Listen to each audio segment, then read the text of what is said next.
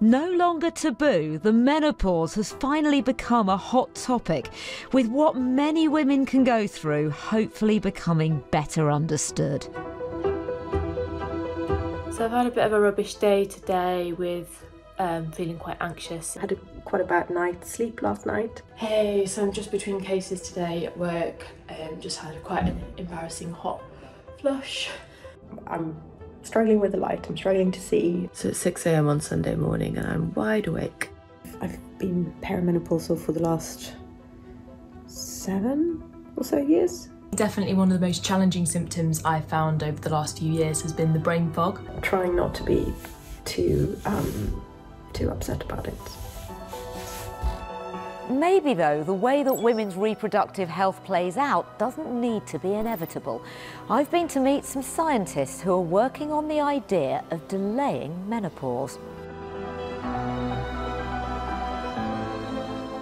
At the Buck Institute for Aging in California, neuroscientist Jennifer Garrison studies the connection between the brain and the ovaries.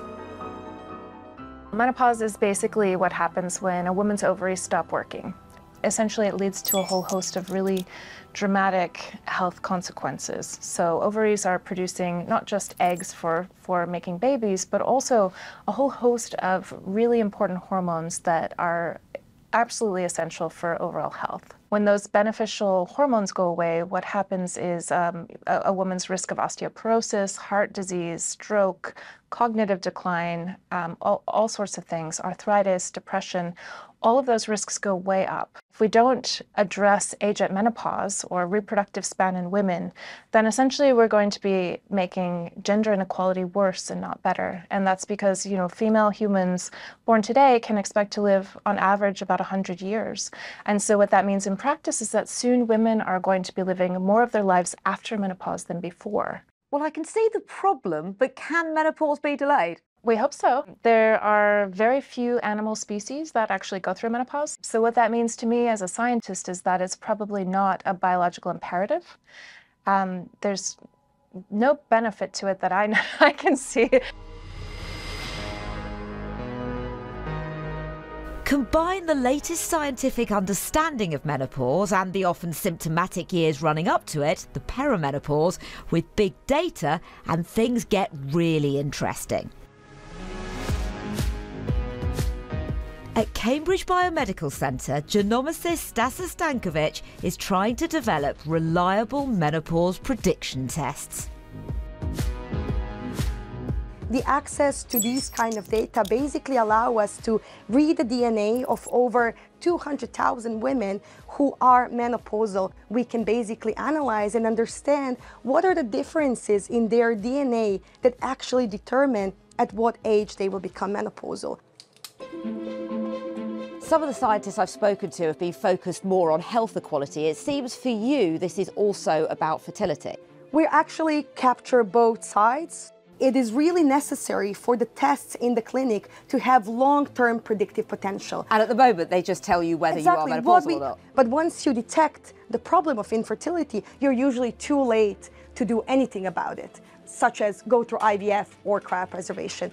What our test might do is uh, the long-term predictive capability, which means that, that you will be able to plan your family and fertility journey extremely early on so that you don't end up in the situation of uh, unexpected infertility where you don't have a solution how to battle it. How close are we to tests that can do that reliably being available for anyone to use? We are at about 60% reliability, which means we lack around 20% more to enter the clinical practice. Experts can't agree on exactly how much genetics impact the exact time of menopause.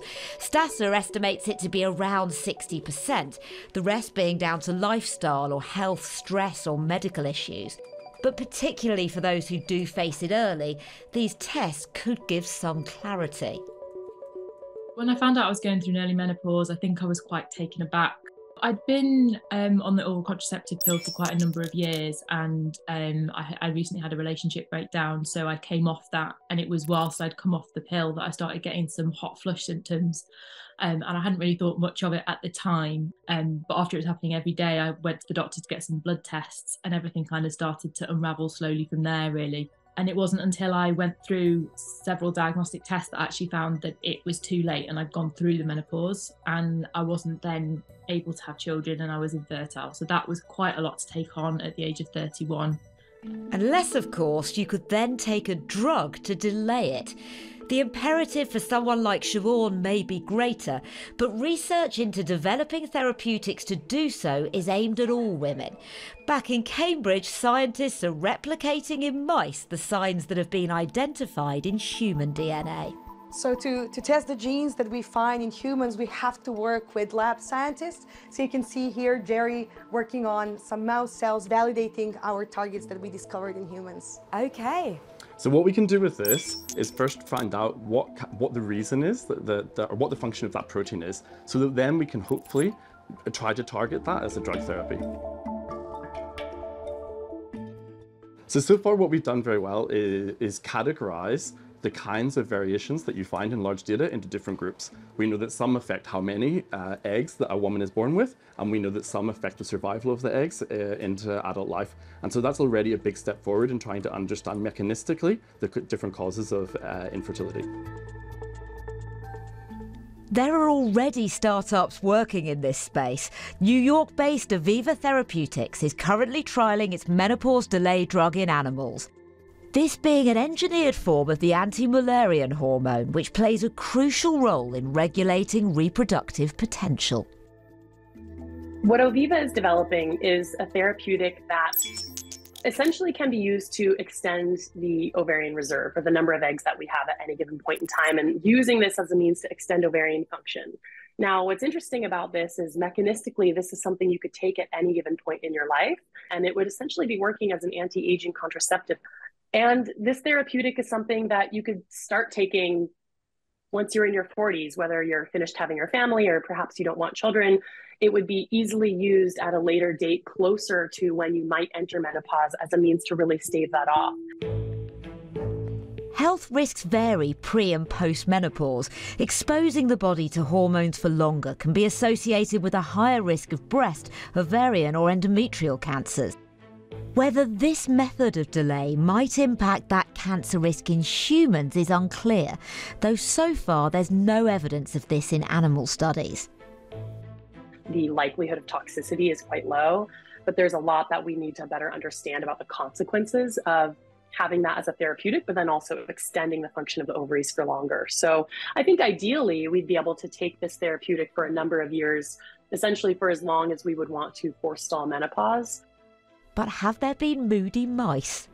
The question of whether mood will be impacted is an interesting one. And I think we know that this is acting very early in the cycle to basically pause the eggs and follicles from entering that maturation pathway. And in doing so, you're actually creating a little a light suppression on the cycle of estrogen in particular.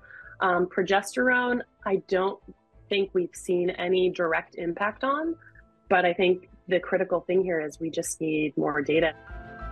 Whilst initial signs are promising, Daisy's questions over extending women's hormonal lives are echoed by other experts. Before moving into health tech, Dr. Stephanie Kuku was a gynecologist, also researching women's cancers. What do you think of the concept of creating therapeutics to delay menopause? Delaying menopause might mean that you are exposing the body to hormones for longer than we are naturally used to. So perhaps we need to think about what the side effects of that could be. The trouble is that we need really long periods of testing to really see these side effects. So whilst initial preclinical studies might show that delaying the menopause is safe, I think long-term clinical studies in humans will be really important to guarantee the safety and efficacy of therapeutics to delay the menopause we had better treatments on more access to HRT because HRT does work, um, then perhaps it wouldn't be such a, a, a topic of conversation that menopause should be delayed rather than just managed better. I definitely think if there was something um, along those lines, and that that would be really encouraging because it could, yeah, it could really really change some people's life. And I think mainly for me, it's been the fertility side that's had such a big impact because that's something that's now been taken away. So I think if I could have maybe had a bit more time with that, I'd, I'd yeah, it would definitely be interesting. It's hard to look back and and see, but I, I think it's very exciting that these things are they're possibly out there. And there is something else. There's been a big problem with underfunding in women's health. Do you think that menopause delay is actually the right place to be investing money? So we have to think about delaying menopause in the context of prioritizing women's health needs. What is mission critical is investing in trials to find better therapeutics for the very deadly ovarian cancer that has um, sort of limited uh, treatment options the right way to invest or should we be really thinking about delaying menopause in the context of who it would be most beneficial to delay menopause for? Clearly, women's experiences vary hugely, and this is controversial. But as we start to recognise the impact menopause has on countless women's health and well-being, the case for better or different safe treatment strengthens.